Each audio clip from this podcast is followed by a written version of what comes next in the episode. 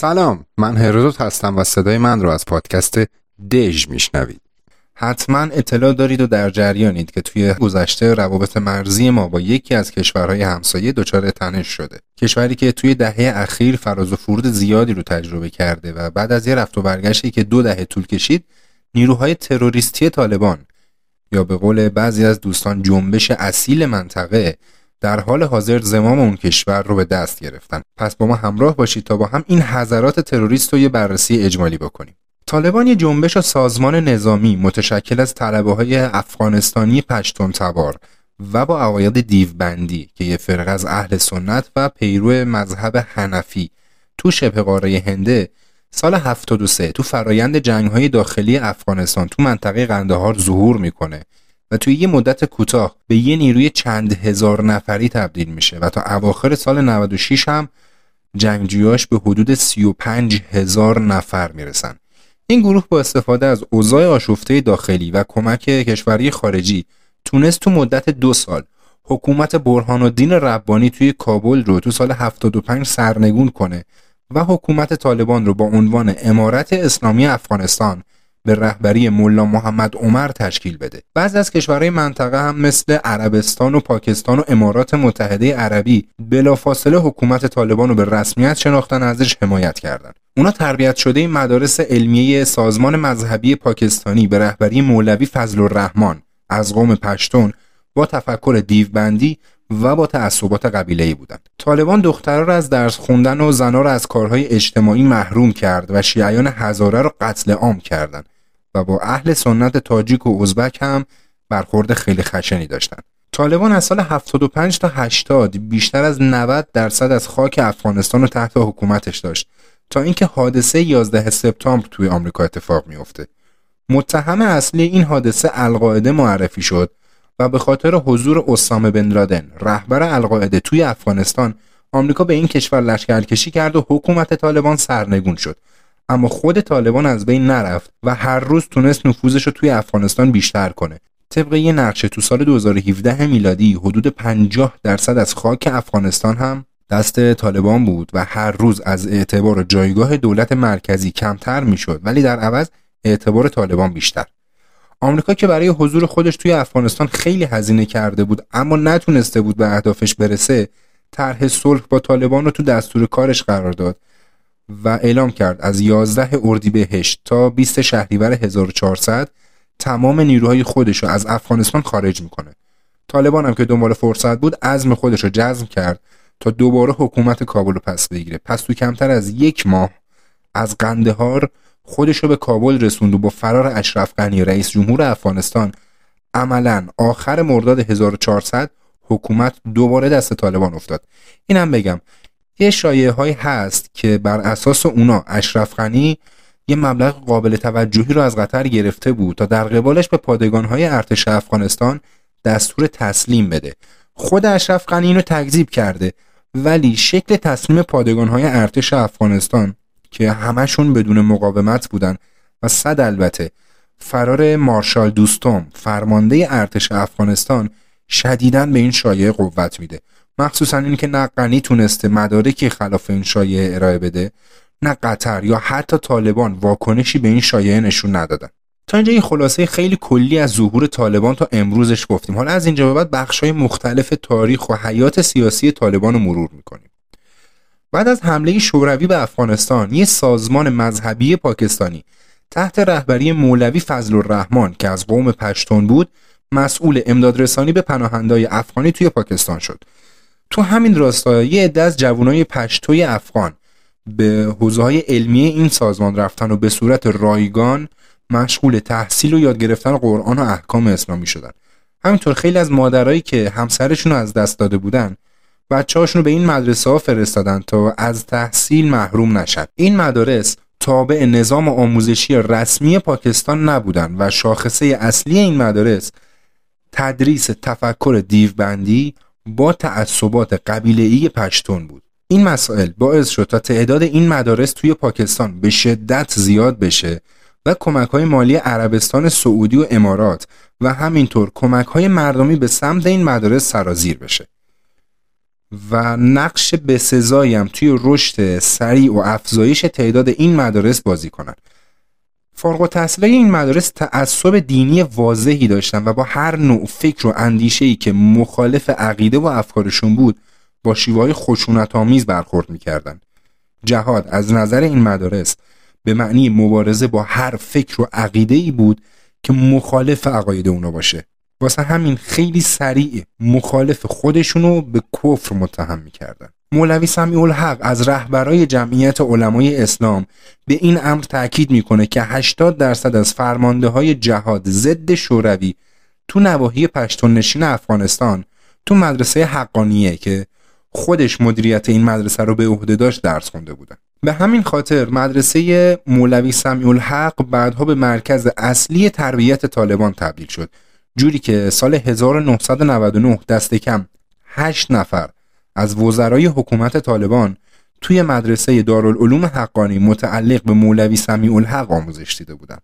اینم از ریشه شکلگیری تفکر طالبان. حالا اولین حضور طالبان کی بود؟ سال 1994 ملا محمد عمر با سی نفر از همقطاراش صبرشون از زیاده روی های گروه هایی که توی جاده های قندهار از مردم باج می‌گرفتن و دزدی و تجاوز و از حد گذرونده بودن تموم میشه و تصمیم می‌گیرن جلوشون بیستن. ملا عمر 200 نفر رو جمع می‌کنه و با اونا به قرارگاه نظامی حزب اسلامی حکمتیار حمله می‌کنه و بزرگترین پایگاه نظامی منطقه رو می‌گیره.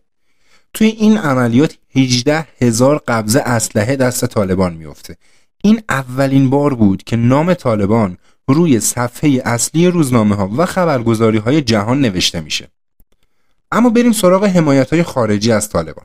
مکنزی ریچاردز که یک کارشناس آمریکایی معتقد سیاست تشکیل و تقویت طالبان برای امنیت راهها و انتقال خط لوله نفت و گاز از کشورهای آسیایی مرکزی از طریق پاکستان نه ایران از اهداف آمریکا بود. تنها مانعی هم که براش وجود داشت جنگای داخلی مجاهدین افغان بود.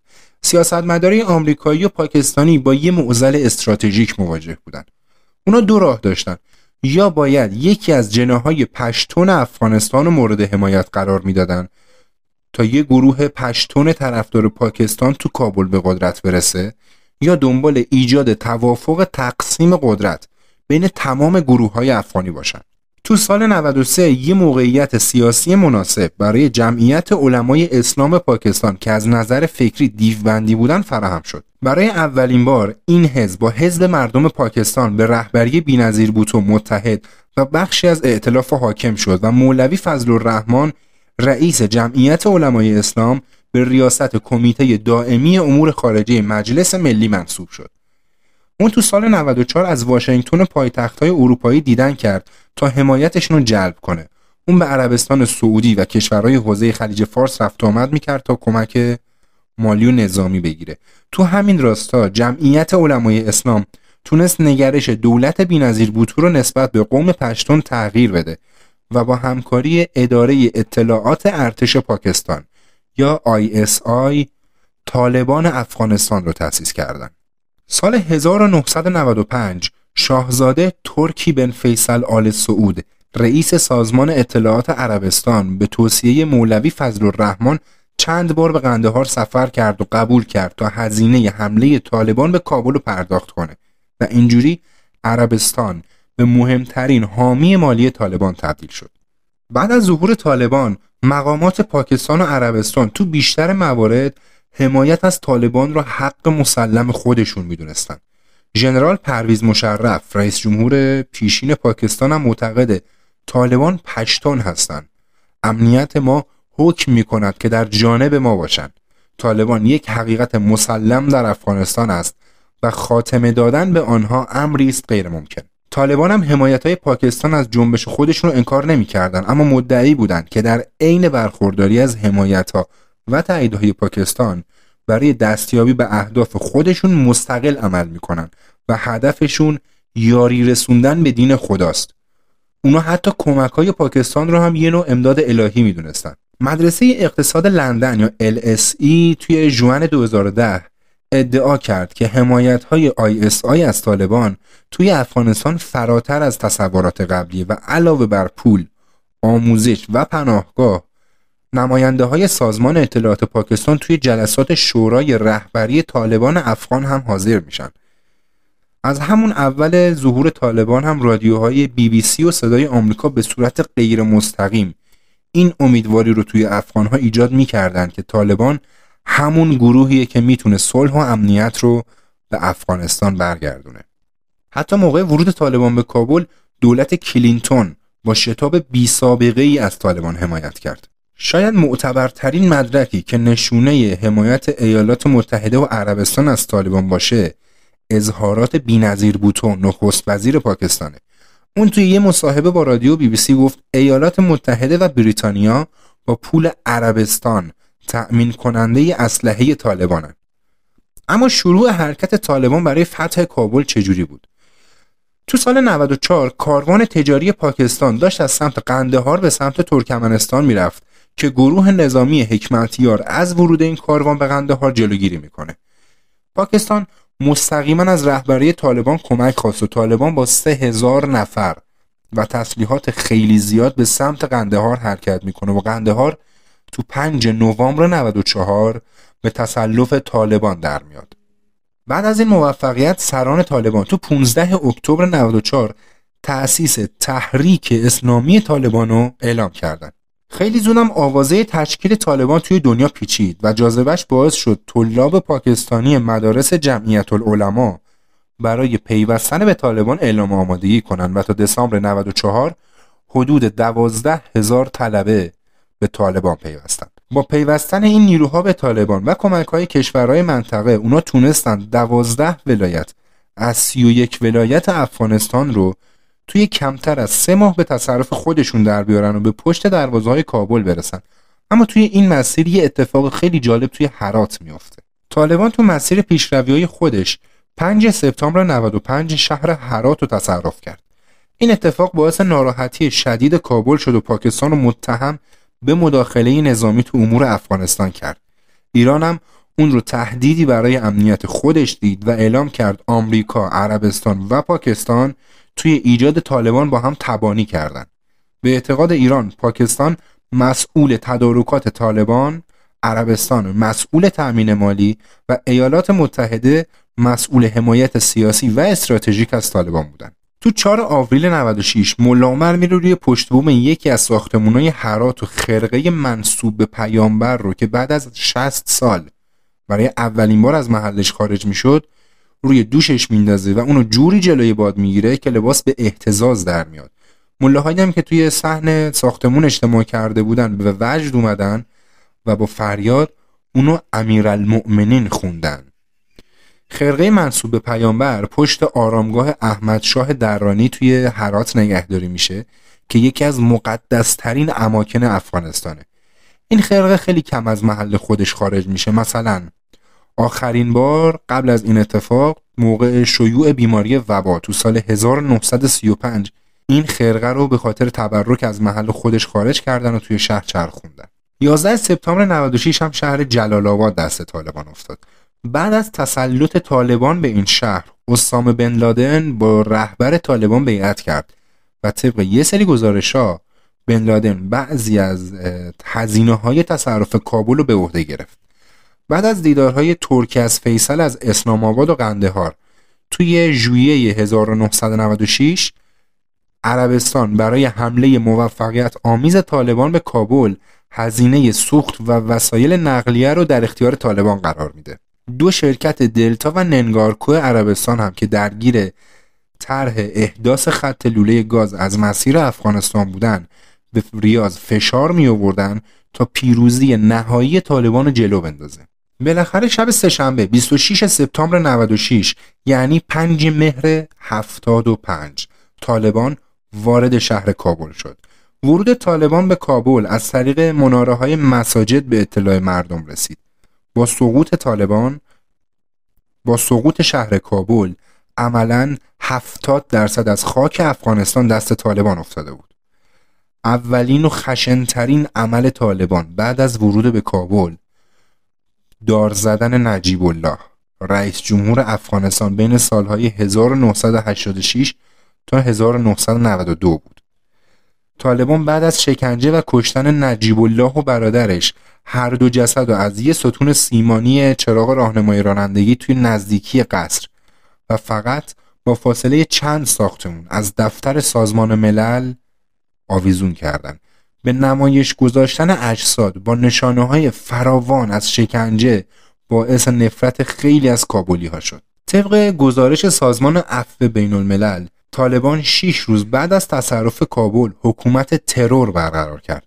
طرفدارای برهان الدین ربانی رئیس جمهور افغانستان به زندان افتادن و هر کس که مشکوک به همکاری با دولت ربانی و احمد شاه مسعود بود دستگیر شد.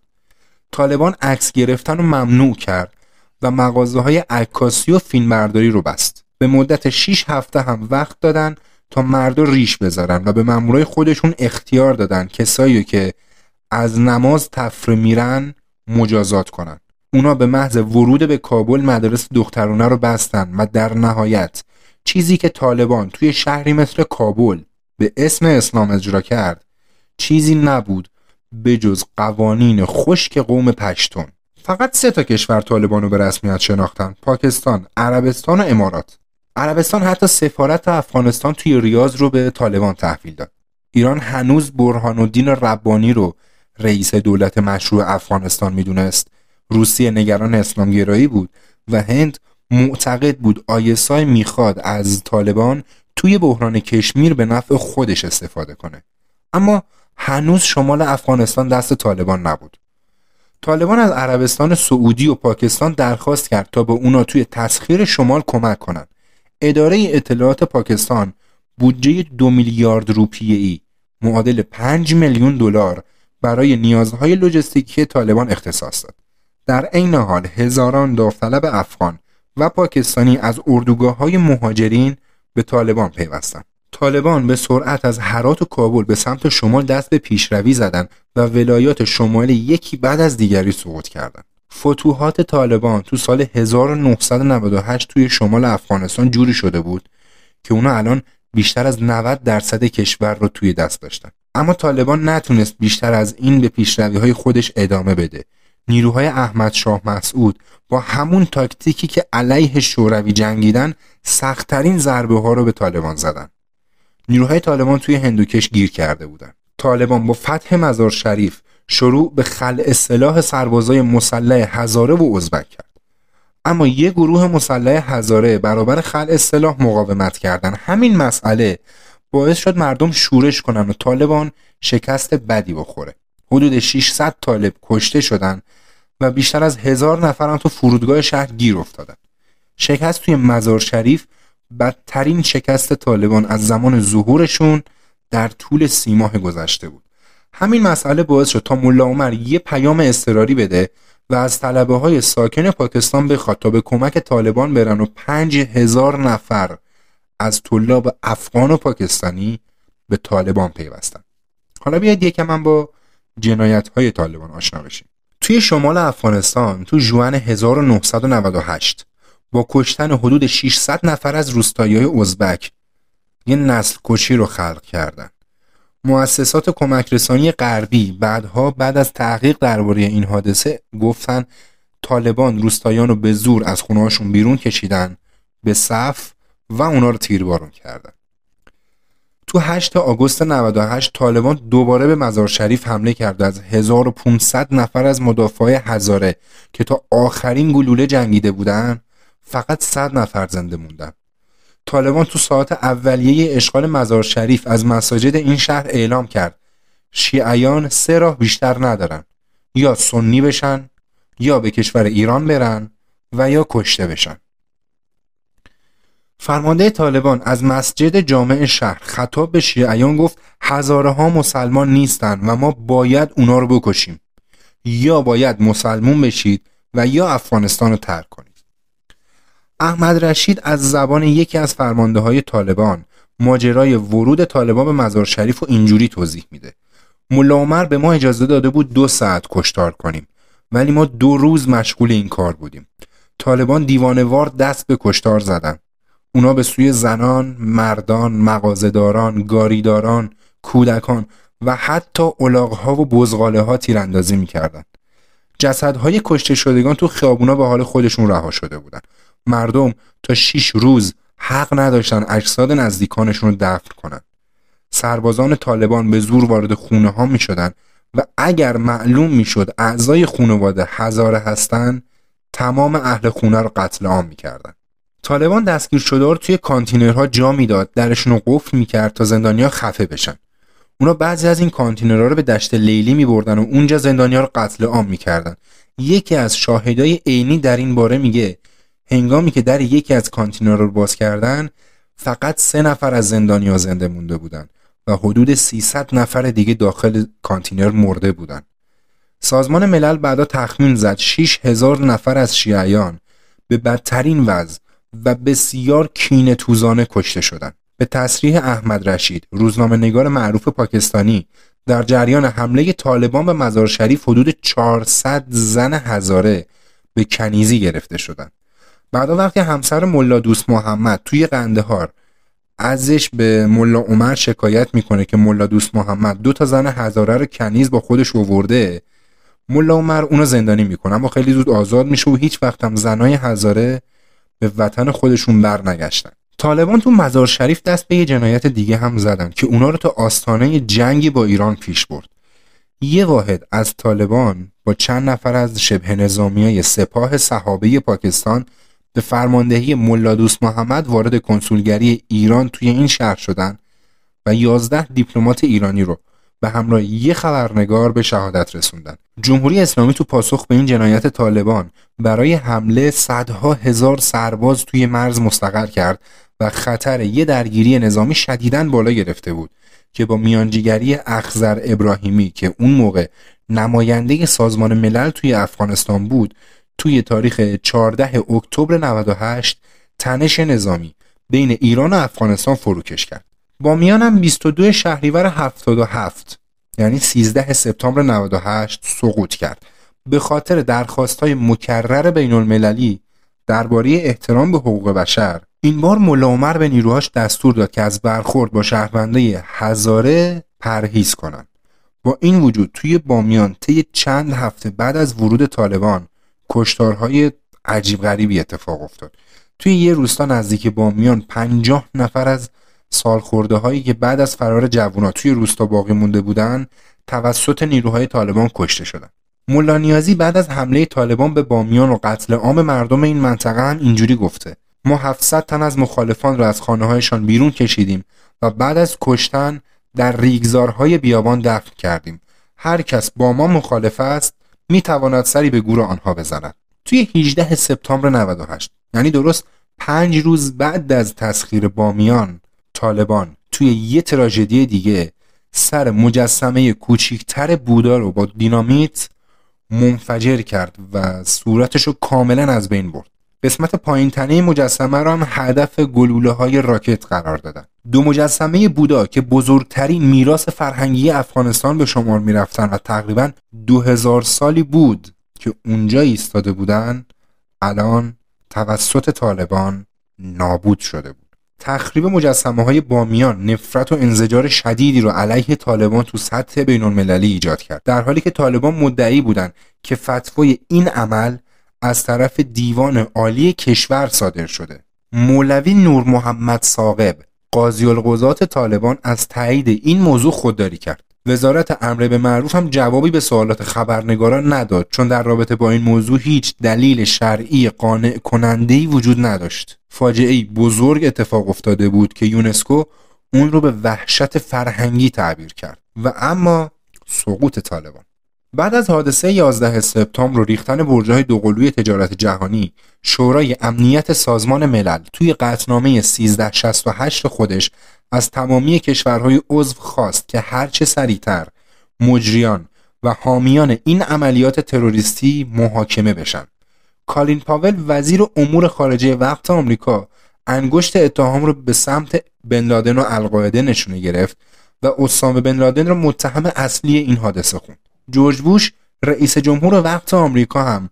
20 سپتامبر توی یه جلسه مشترک اسامه بن لادن و القاعده رو متهم اصلی این جریان خوند و توی این جلسه به طالبان یه اولتیماتوم داد و از اونا خواست که تمام رهبران القاعده از جمله اسامه بن لادن رو تحویل آمریکا بده. در غیر این صورت طالبان در سرنوشت القاعده شریک خواهد بود. توی همون روز ناتو اعلام آمادگی کرد که با ایالات متحده تو مبارزه با تروریسم همکاری می‌کنه.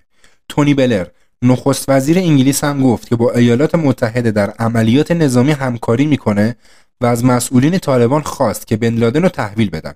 در غیر این صورت با جنگ روبرو میشن. اینجوری بود که یه ائتلاف غربی که از حمایت سازمان ملل و ناتو برخوردار بود تحت رهبری آمریکا علیه طالبان شکل گرفت. طالبان بعد از تهدید آمریکا توی جهان تنها موند. حتی عربستان و امارات و پاکستان که اونو به رسمیت شناخته بودن به طالبان پشت کردن و با آمریکا همراه شدن. ترکی الفیصل توی جریان ملاقاتی که با ملا عمر داشت با لحن شدیدی ازش می‌خواد که بن لادن و اطرافیاش رو تحویل بده. اما ملا عمر میگه نه اسلام و نه پشتونوالی یعنی غیرت مخصوص پشتونها اجازه نمیده که اونا رو تسلیم شما کنیم. ترکی فیصل که هواپیمای بزرگی برای انتقال بن لادن و بقیه مخالفای نظام سعودی با خودش آورده بود دست خالی به عربستان برگشت. بعضی از ناظرای سیاسی معتقدند که ترکی فیصل به محض رسیدن به فرودگاه عربستان از فرودگاه تلفنی به مقامهای مسئول دستور داد که نماینده طالبان را از عربستان اخراج کنند.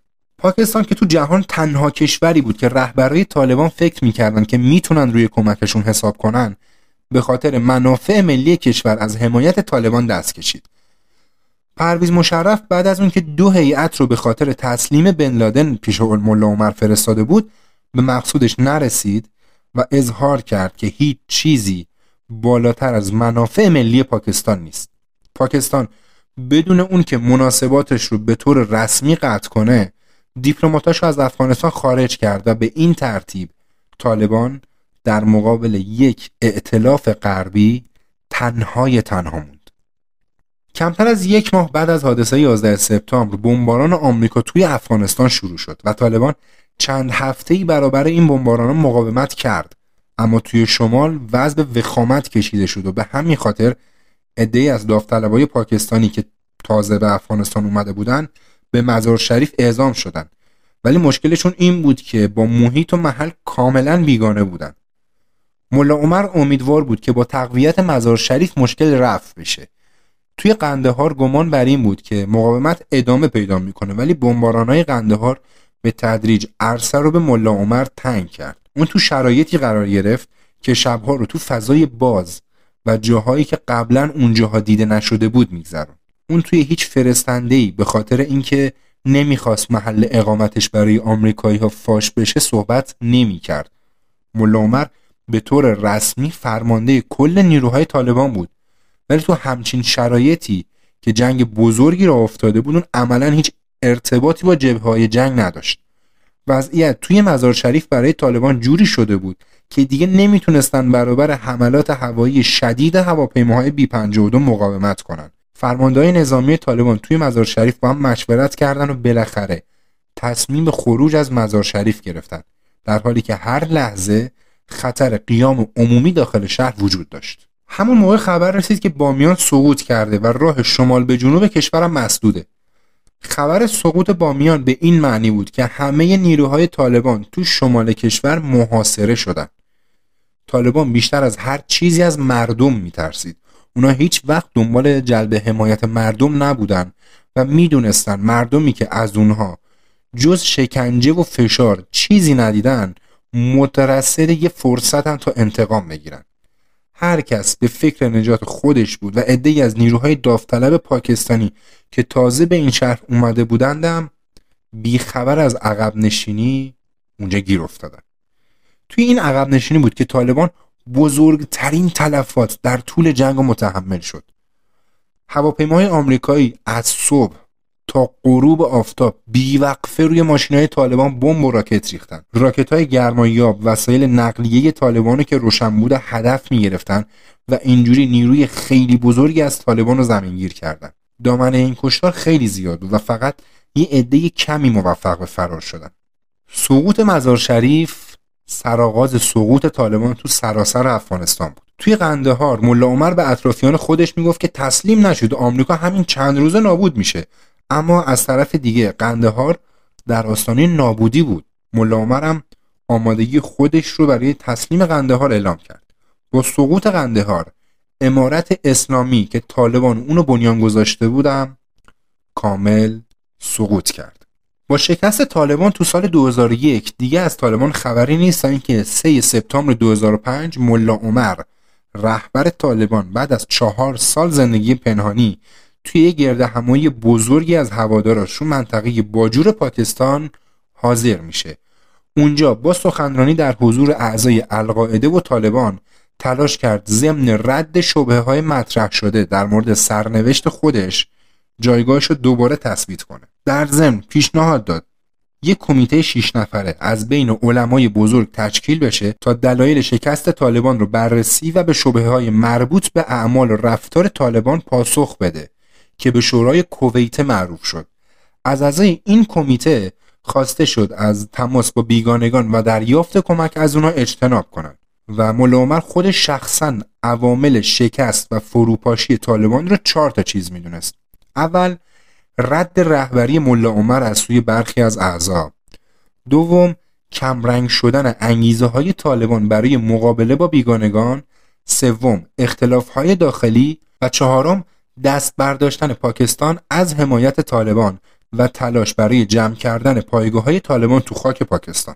از همینجا شورای کویته به رهبری ملا عمر شکل گرفت که مقر اصلیش توی شهر کویته مرکز ایالت بلوچستان پاکستان بود. این شورا که حوزه عملیاتیش افغانستان و علیه نیروی غربیه هدایت چهار شورای نظامی منطقه‌ای طالبان و ده کمیتش رو تو مناطق مختلف افغانستان به عهده داره.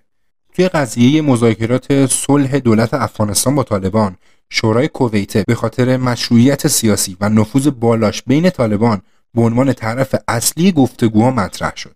سازمان ها کشورها و حلقه های سیاسی بیرون افغانستان هم با همین شورا تو ارتباطن و کنترل حلقه ها و شخصیت های اصلی طالبان هم در اختیار این شوراست. از نظر اونا دولت جمهوری اسلامی افغانستان به عنوان یک نظام غیر اسلامی بود که تحت تسلط بیگانه ها و غیر مسلمان ها اداره می شد. به همین خاطر برای هر گونه همکاری و کمک به این دولت جرم در نظر گرفته بودن که سزاش هم مرگ بود. اونا گروهی هم به عنوان ابزار جنگی در اختیار داشتن که ازش برای مبارزه با ناتو و دولت افغانستان استفاده می‌کردن. اما حدودا ده سال بعد یه اتفاق مهم توی تاریخ طالبان میفته با اعلام مرگ ملا عمر بعد از سه سال مخفی کاری تو سال 1394 انشابه جدیدی بین طالبان به وجود میاد. تو قدم اول ملا اختر محمد منصور که از مرگ ملا عمر با خبر بود و نامه های صادره به اسم ملا عمر طالبان با امضای اون به عنوان معاون و سخنگوی ملا عمر منتشر می شد اولین کسی بود که برای تصاحب رهبری طالبان اقدام کرد. اون بعد از ساعتها بحث با شورای رهبری طالبان تونست به رقیب اصلیش مولوی یعقوب پسر ارشد ملا عمر پیروز بشه و بعدش با پخش تصاویر و ویدیوهایی نشون داد که جمع زیادی از طالبان هم رسما با اون به عنوان رهبر جدید طالبان بیعت کردند. بعد از اون پیوسته زمزمه های مخالفت از سمت برخی سران و اعضای عادی طالبان شنیده میشه چنان که سید طیب آقا نماینده طالبان توی قطر که سرپرستی هیئت صلح طالبان با دولت افغانستان رو به عهده داشت. تو اعتراض به پنهانکاری شورای کویت نسبت به مرگ ملا عمر رسما از سمت خودش استعفا کرد و کاملا از طالبان کنار کشید. گروهی هم به اسم تحریک اسلامی محاز فدایی طالبان که سالها قبلش به وجود اومده بود با صدور اعلامیه‌ای توی سال 94 ضمن اعلام استقلال و مخالفت سریح با رهبری ملا اختر. مدعی شد که ملا محمد عمر رهبر سابق طالبان به مرگ طبیعی نمرده بلکه توسط اعضای ارشد رهبری طالبان به واسطه زهر کشته شده. این گروه تاکید کرد که از این به بعد مستقلا به مبارزه مسلحانه خودش با دولت افغانستان ادامه میده. سال 94 یه انشعاب مهم دیگه توسط بعضی از اعضای شورای کویته به وجود میاد که طی اون یه گروه جدید به سرپرستی مولوی رسول ملا باز محمد حارس ملا منصور دادالله ملا شیر محمد آخونزاده و ملا عبدالمنان نیازی انشاب خودشون رو اعلام می‌کنن. نیازی توی اولین گرده همایی برای معرفی گروه جدید علت انشعاب و مخالفت خودش با ملا اختر محمد منصور رو توی دو نکته دونست. یکی اون که ما به ملا اختر منصور می‌گفتیم روابط خود را با آمریکایی ها قطع کن و به صلح نپرداز. دوم آنکه افراد با صلاحیت و مجاهدین اصلی را در اولویت کار قرار بده و افراد نااهل را کنار بگذار. بعد از کشته شدن ملا اختر منصور تو اول خرداد 95 سخنگوی طالبان توی بیانیه‌ای ملا هبت الله آخونزاده را به عنوان رهبر جدید طالبان افغانستان و ملا محمد یعقوب و سراج الدین حقانی رو به عنوان معاونای اون معرفی کردند. به خاطر کشته شدن رهبر قبلی طالبان توسط پهپادهای آمریکایی ملا الله از مخفیگاه خودش کم خارج میشه و اطلاع زیادی هم ازش در دست نیست. ملا الله زمان حکومت قبلی طالبان قاضی القضات بود و به عنوان شیخ الحدیث شناخته میشه. الان هم حدوداً 62 سالشه. اما چی باعث شد که طالبان دوباره به قدرت برسه؟ سال 98 چند دوره مذاکره توی قطر بین آمریکا و طالبان انجام میشه. بعد از یکی از مذاکره ها آمریکا اعلام می‌کنه از روز 11 اردیبهشت تا 20 شهریور 1400 شمسی از افغانستان خارج میشه و تمام نیروهای خودش رو هم از افغانستان بیرون می‌بره.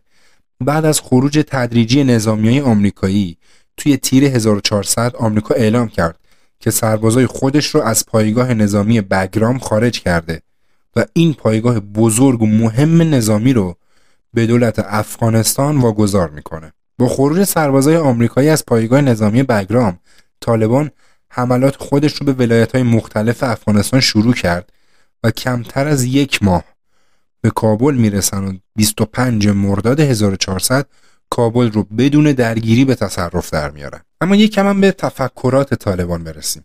طالبان مسلمون سنی پیرو مذهب حنفی و از نظر کلامی پیرو مکتب ابو منصور ماتریدی و تا اندازه اشعری و رویکردهای صوفیانه هم توی برخی رفتارشون مشاهده میشه. چون اکثر رهبران طالبان تو مدارس دیوبندی درس خوندن و این تفکر رو توی افغانستان گسترش میدن. از ملا محمد جان مسئول روابط عمومی طالبان هم یه بار پرسیدن که توی کشورهای اسلامی به خصوص شهرهای مکه و مدینه شایعه که جنبش طالبان از برخی صوفی قبوری و ماتریدی پیروی می‌کنن نظر شما در این خصوص چیه؟ اونم جواب داده که مردم افغانستان تصوف رو به معنای مذهب فلسفی با افکار و ویژگی های خاص نمی‌دونن بلکه از نظر اونها تصوف و صوفیه تنها به معنای زهد، ژولیدگی، دوست نداشتن دنیا، حسن خلق و تواضعه و این معنا از تصوف در کتاب های سلف موجوده و تمامی سلف از مسلمانان می‌خواهند که ذکرهای مأثور رو بخونن و مردم عوام در افغانستان هم همین روش رو دارن. اما تصوف به معنای مذهب فکری همانند اشراق و حلول و اتحاد رو هیچ یک از افغانی ها نمی‌شناسن. طالبان بعد از تسخیر کابل و هرات تو سال 75 بیشتر مدارس دولتی به خصوص مدارس دخترونه رو بست. بعضی از رهبرای طالبان به یادگیری علوم تو مدارس دولتی خیلی بدبین بودن.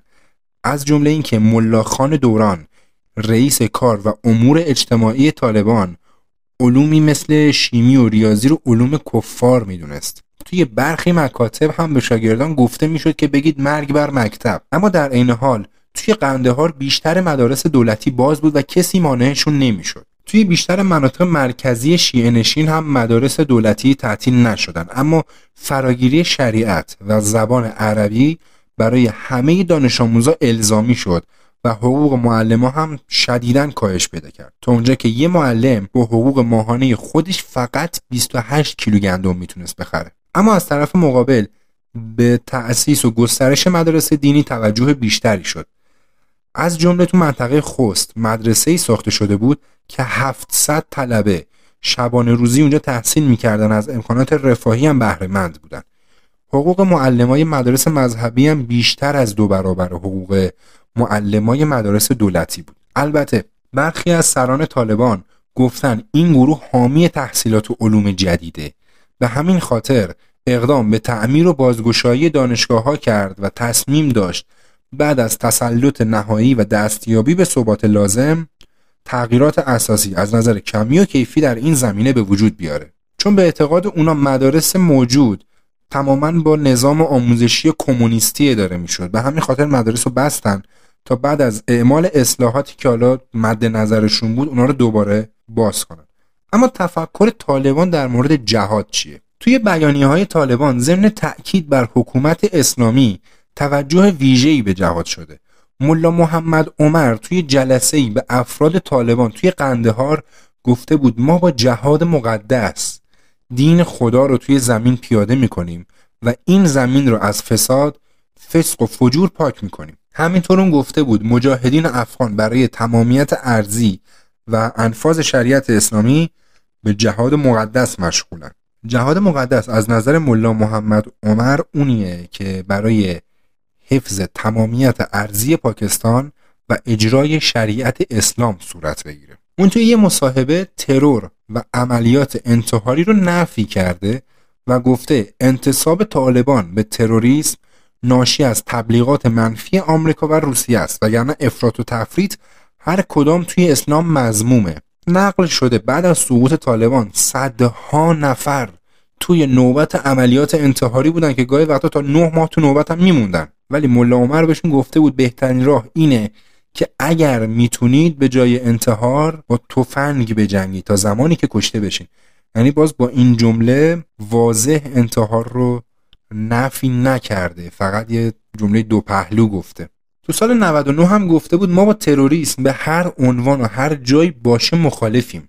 دو فوریه 2000 ملا محمد ربانی رئیس شورای وزیران توی سفری به اسلام آباد گفته بود دهشت افکنی مخالف عقیده ماست و ما اون رو رد می‌کنیم. و طالبان اجازه نمی‌دهد که دهشت افکنان در افغانستان فعالیت نمایند. خب این هم از قسمت ویژه میلیتاری پادکست در مورد یه گروه عجیب و غریب و پر از تناقض بین حرف و عمل که چه بخوایم چه نخوایم در حال حاضر همسایه شرقی ما شدن و با وجود تنشا و مشکلاتی که مخصوصا در مورد حقابه بین دوتا کشور هست بالاخره باید به یه راهی برای همزیستی مسالمت آمیز برسیم. حالا از شما می‌خوایم تا نظراتتون رو با ما به اشتراک بذارید. اگر سوالی دارید بنویسید. تا فردا با قسمت دوم این پادکست باز هم با شما باشیم. فعلا.